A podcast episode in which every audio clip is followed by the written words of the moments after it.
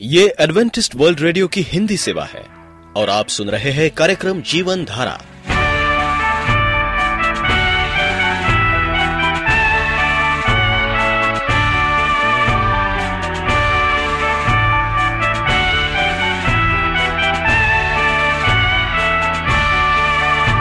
कार्यक्रम जीवन धारा सुनने वालों को मैं स्मिता और मैं अमित हमारा प्यार भरा नमस्कार।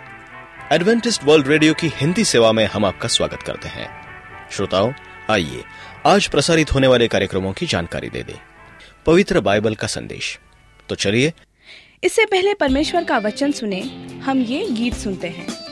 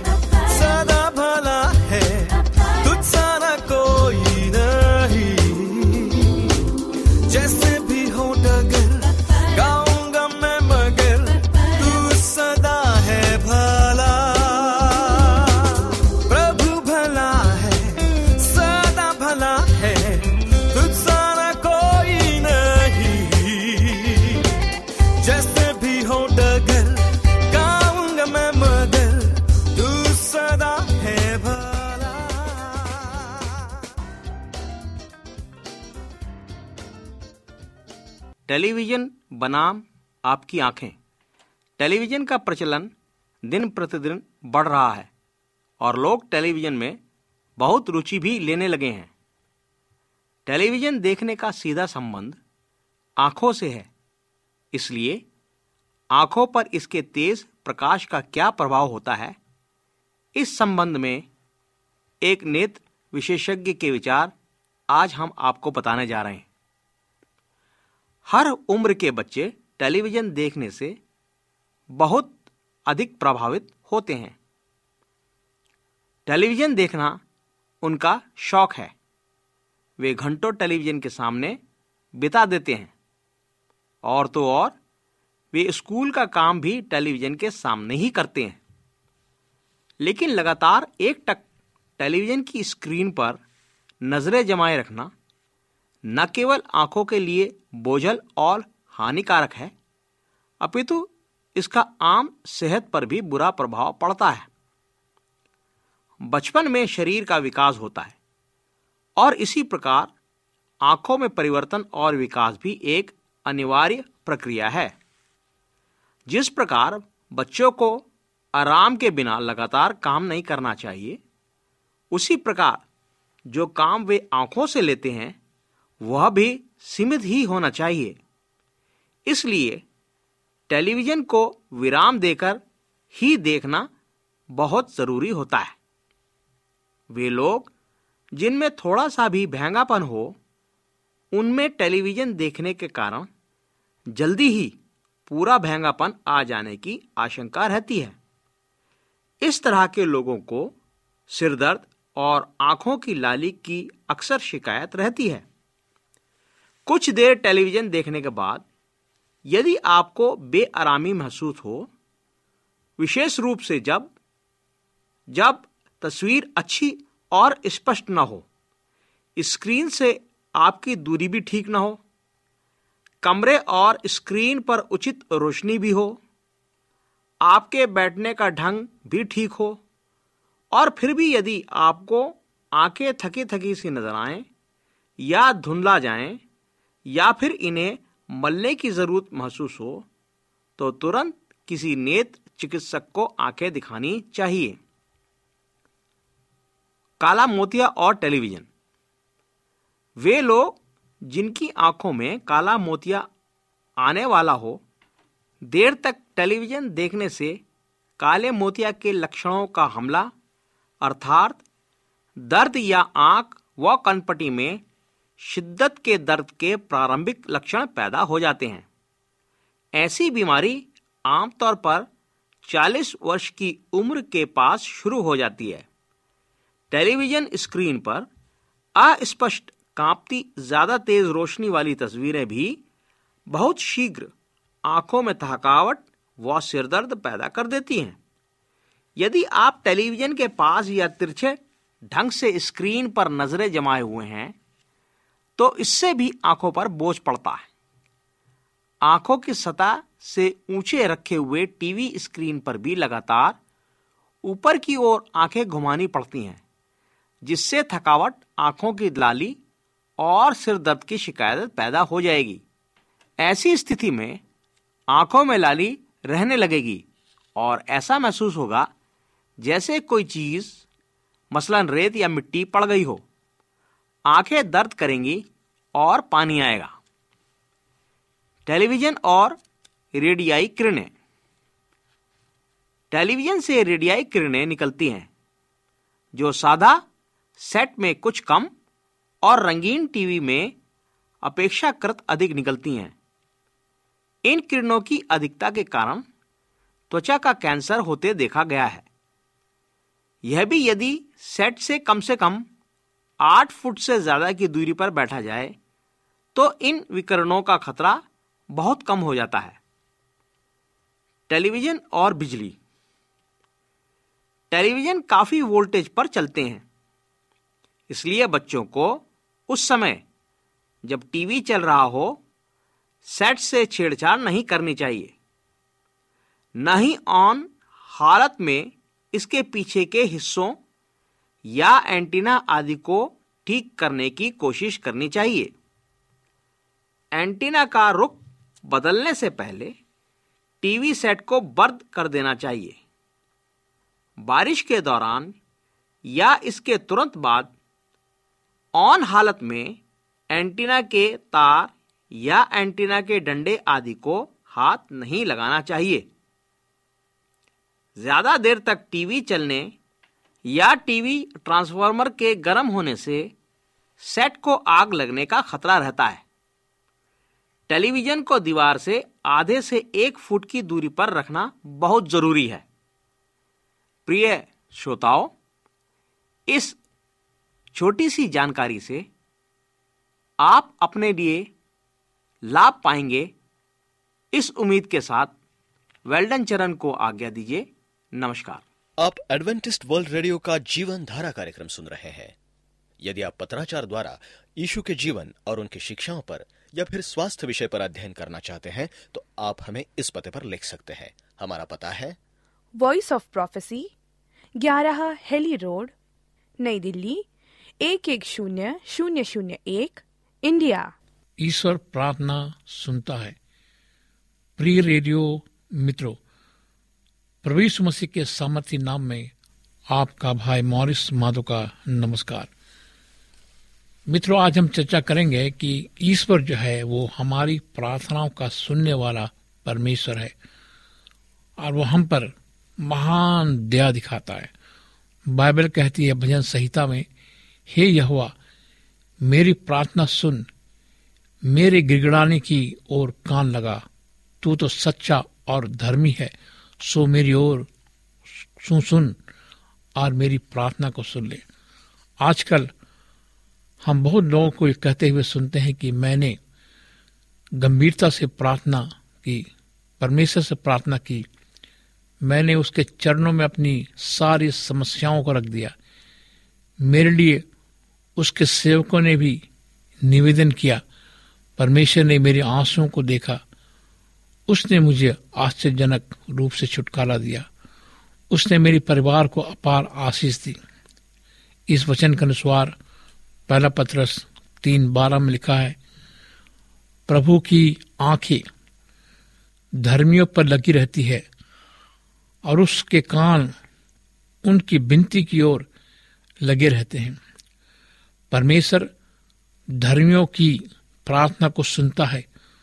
उसके कान उनके निवेदनों की ओर लगे रहते हैं। इसलिए वो चाहता है कि हम में से प्रत्येक जन धर्मी बने। हम धर्मी कैसे बन सकते हैं? पहला क्रंथियों पाँच इक्कीस में लिखा है, जो पाप से अज्ञात था, उसको उसने हमारे लिए पाप ठहराया कि हम उसमें से होकर परमेश्वर की धार्मिकता बन जाए। अपने वचन की प्रतिज्ञा के अनुसार, अपने ज्ञान के द्वारा मेरा धर्मी दास बहुतेरों को धर्मी ठहराएगा। उनके अधर्म के कामों का बोझ आप उठा लेगा। ऐसा किताब में लिखा है, तिरपन ग्यारह में, हमें धर्मी बनाने के लिए प्रभु यीशु मसीह ने हमारे पापों, अपराधों को अपने ऊपर ले लिया। उसके द्वारा दुख उठाने जाने के कारण हम पाप और दास्ता से मुक्त हो गए और धर्मी लोग बन गए। इसलिए आपको, अपने आप को जांचना चाहिए। अगर आप पाप के बंधन में जकड़े हुए हैं तो जिस जगह आप हैं, उसी जगह आप घुटने टेक कर दीजिए और परमेश्वर से प्रार्थना कीजिए। प्रभु, तू जो हर एक पाप से अनजान था, फिर भी तूने मेरे पापों के लिए कलवरी के क्रूस पर घायल हुआ, मारा गया। कृपा पर परित लहू के द्वारा मुझे भी धर्मी बना। वो तो दयावान है। आप पर दया करेगा। आपके अधर्म के कामों को लताड़ेगा। आपके सारे पापों गहरे समुद्र में डाल देगा। मिका सात उन्नीस में परमेश्वर की प्रतिज्ञा है। वो उन पापों को अपने पीठ के पीछे फेंक देगा। ऐजिया अड़तीस सत्रह। वो आपको, अर्थात उनको जो उसे भाते हैं, धर्मी बनाएगा। उसकी इच्छा है कि वो आपको अपनी तरह पवित्र बनाए और सीधे लोगों में बदल दे। अतः जब हम धर्मी लोगों में बदल जाते हैं तो उसकी आँखें हमेशा हमारे ऊपर लगी रहती है, हमारे पुकारने पर उसके कान सतर्क रहेंगे। आइए हम इस पर मनन करें कि परमेश्वर धर्मी की प्रार्थना को कैसे सुनता है। ललक के साथ की गई प्रार्थना को वो सुनता है। भजनकार दाऊद बड़ी ललक के साथ परमेश्वर को पुकारता है और भजन संहिता में कहता है जैसे हिरणी नदी के जल के लिए हापती है। वैसे ही परमेश्वर, मैं तेरे लिए हापता हूँ। इसी तरह से जब हम भी अपने लगते हुए हृदय से उसे खोजते हैं तो हमें वो सब कुछ देता है जिसके हमें चाह होती है। एक बार यीशु रोह से होकर गुजर रहा था तो वहाँ जके नामक एक पुरुष था। जो कर वसूलने वालों का प्रमुख था और बहुत धनी भी था। वो देखना चाहता था कि यीशु कौन है, पर भीड़ के कारण ऐसा नहीं कर सका, क्योंकि वो कद में नाटा था। इसलिए वो एक गुलर के पेड़ पर चढ़ गया। जब यीशु ने उसके दिल की लड़क को देखा, उस स्थान पर पहुँचा तो उसने सिर ऊपर उठाया। उसकी ओर देखते हुए उसने कहा, जकई, झट उतरा क्योंकि आज मुझे तेरे घर में रहना ज़रूरी है, आवश्यक है। जानते हैं प्रभु यीशु मसीह ने उसे ऐसा क्यों कहा? क्योंकि उसके दिल में प्रभु को देखने की बहुत गहरी ललक थी। यीशु को देखने के लिए जकई तरसता था। उसके घर में, उसके मेहमान के रूप में जाकर उसके घर परिवार को धार्मिकता में भरकर, उसकी इस ललक को उसके चाहने से बढ़कर पूरा किया, तथा उन्हें उद्धार देकर आशीष दी। टुका उन्नीस, एक, दस। मेरे दोस्तों जीवन धारा कार्यक्रम में बहुत से लोग पत्र लिखते हैं। फ़ोन आती है। एक बहन का फ़ोन आया। उसका पति शराबी है। बहुत शराब पीता वो। मैंने कहा, आप प्रार्थना करो। हम भी आपके लिए प्रार्थना करेंगे। और वो बहन एक धनी पुत्री की तरह घर में बनी रही और आँसू बहा बहा के प्रार्थना करते रही। परमेश्वर के प्रतिज्ञा के अनुसार उसका पति ने शराब पीना छोड़ दिया और वो एक नया व्यक्ति आ गया। परमेश्वर ने इस परिवार को आशीष दी। ऐसा क्यों हुआ? उस बहन के विश्वास के कारण उसने विश्वास किया और परमेश्वर ने उसके विश्वास के अनुसार उसकी प्रार्थना को उत्तर दिया। बाइबल कहती है, धन्य वो जिसने विश्वास किया। जो बातें प्रभु की ओर से उससे कही गई है, वह पूरी हुई। लुका एक पैतालीस। जब आप परमेश्वर की प्रतिज्ञा के प्रति विश्वास योग बने रहेंगे और उसकी खोज में रहेंगे तो वो आपके घराने को निश्चय ही बचाएगा। दिव्य अनुग्रह के कारण परमेश्वर में सारे झगड़े, विभाजन समाप्त हो जाएँगे। शांति और आनंद व्याप्त होगा। शरीर की अभिलाषाएँ, आँखों की अभिलाषाएँ, जीवन की अभिलाषाएँ समाप्त हो जाएँगी। आपकी सोच और समझ को से बढ़कर परमेश्वर कार्य करने में सक्षम है। तीन बीस। अतः इस तथ्य से ही संतुष्ट मत होइए कि आप बच गए। आपके सारे परिवार को छुड़ाने या उन्हें धर्मी बनाने के लिए परमेश्वर ने आपको चुना है। इसलिए अपने परिवार के सदस्यों के लिए जो अभी तक बचाए नहीं गए, जिनके मन में शांति नहीं है बोझ के साथ प्रार्थना कीजिए। उनके लिए आपकी प्रार्थनाओं को परमेश्वर ज़रूर सुनेगा। वो अनुग्रह भरी दृष्टि से देखेगा। परिवार का हर सदस्य उद्धार के आनंद से भर गया और धर्मी जन में बदल गया। भक्त की प्रार्थना को सुनता है परमेश्वर। हाँ मेरे दोस्तों, अगर आप परमेश्वर के भक्त हैं, परमेश्वर आपको देखता है या आपके जीवन भक्ति से भरा हुआ है। आपकी प्रार्थना को सुनेगा। बाइबल कहती है, इस कारण हर एक भक्त तुझसे ऐसे समय से प्रार्थना करे, जबकि तू मिल सकता। भजन संहिता बत्तीस छ में परमेश्वर की प्रतिज्ञा है। आइए हम देखते हैं। नू अयूब डैनियल जैसे भक्तों की परमेश्वर के साथ करीबी संगति थी। बाइबल इस बात पर ज़ोर देती है कि परमेश्वर ने उनकी सारी प्रार्थना को सुना। नू के समय में परमेश्वर ने देखा कि मनुष्य की दुष्टता बहुत बढ़ गई। मनुष्य के दिल के विचारों के उद्देश्य लगातार दुष्ट होते जा रहे थे। परमेश्वर पृथ्वी पर मनुष्य को बनाकर पछताया और उसने चाहा कि वो सारे जीवों को नाश कर दे। लेकिन न्यू अपने वंश में श्रेष्ठ धर्मी पुरुष था और वो परमेश्वर के साथ साथ चलता था। परमेश्वर ने उसकी भक्तिपूर्ण प्रार्थना को सुना और उसे आदर दिया। परमेश्वर ने नू की भक्ति को श्रद्धा से देखा। इसलिए उसने नू और उसके परिवार को आश्चर्यजनक ढंग से भयंकर विनाश से बचा लिया। उत्पत्ति छ पाँच। फिर दोस्तों, हम देखते अयुब के बारे में भी। अयुब एक धार्मिक मनुष्य था। वो सीधा निर्दोष था। वो परमेश्वर से डरता था। बुराई से कोसों दूर रहता था। अयुब एक एक, आठ। भयंकर संकट, नुकसान, बीमारी के बीच में जिसे उसने झेला था, वो परमेश्वर से लिपटा रहा। जैसा परमेश्वर चाहता था, उसने सदापूर्वक अपने मित्रों के लिए मध्यस्थता की। परमेश्वर ने उसकी प्रार्थना को सुनी और उसने जो कुछ खोया था, उसका दुगना उसे लौटा दिया। परमेश्वर ने उसके कष्टों की कैद को समाप्त कर दिया।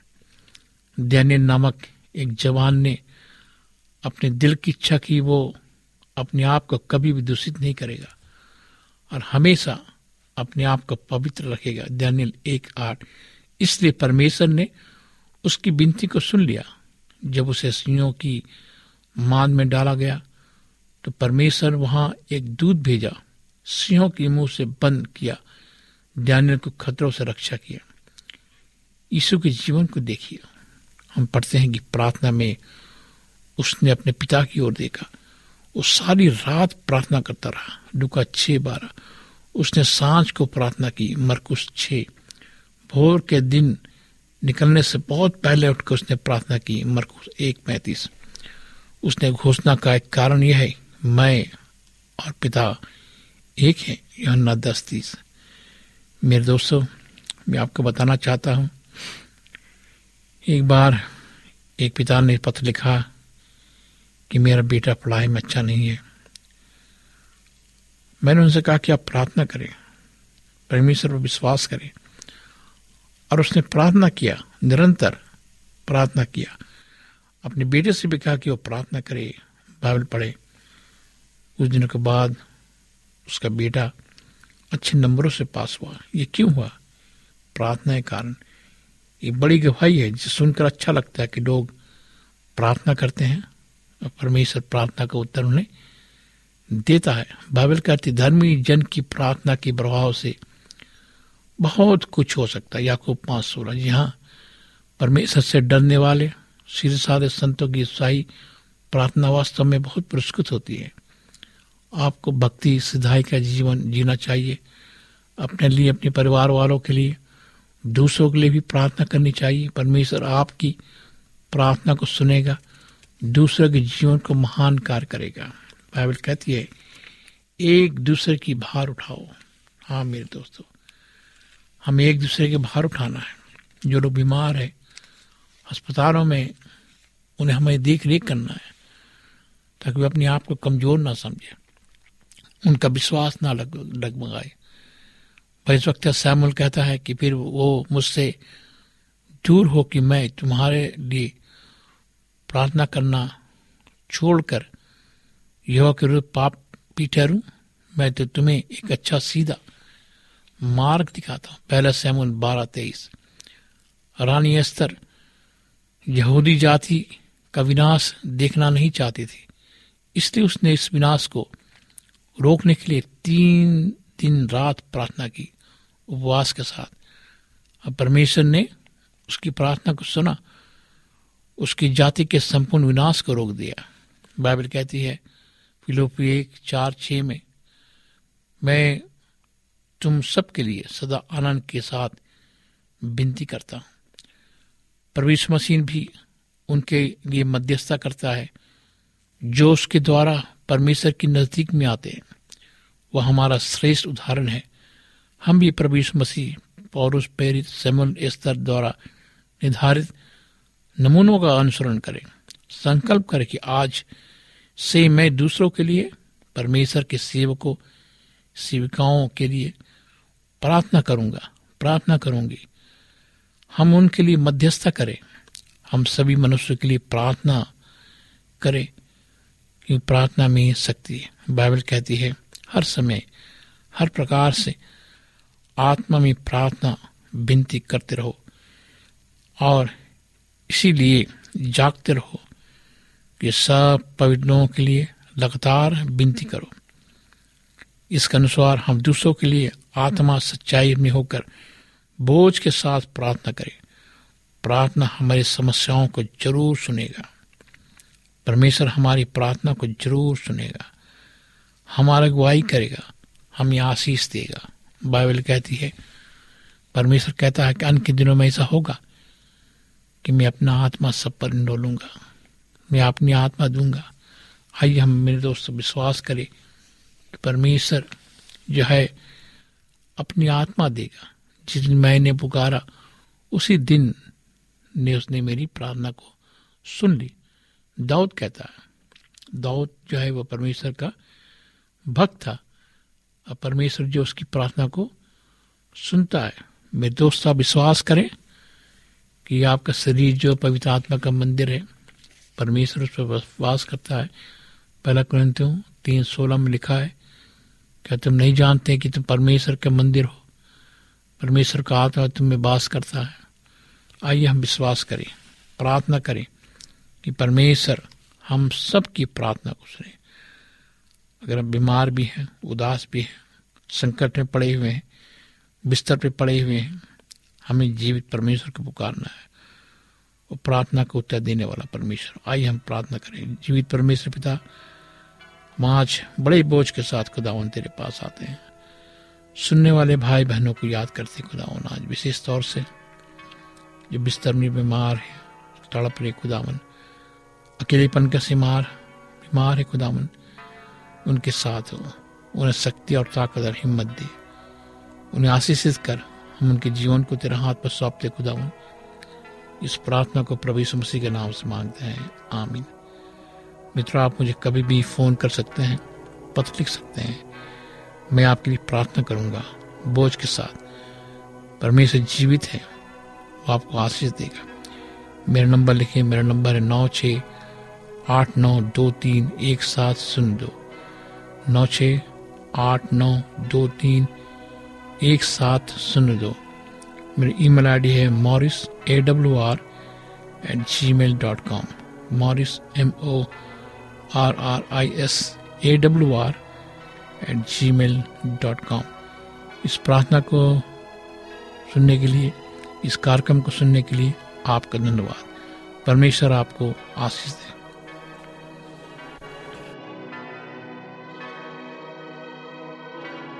श्रोताओं, हम उम्मीद करते हैं कि आपको आज का यह कार्यक्रम पसंद आया होगा।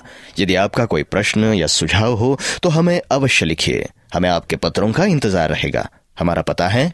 कार्यक्रम Jeevan Dhara Adventist World Radio post box सत्रह पुणे चार एक एक शून्य शून्य एक महाराष्ट्र इंडिया पता एक बार फिर नोट कर ले कार्यक्रम Jeevan Dhara Adventist World Radio post box सत्रह पुणे चार एक एक शून्य शून्य एक महाराष्ट्र इंडिया और अब हमारा समय यहीं पर समाप्त होता है।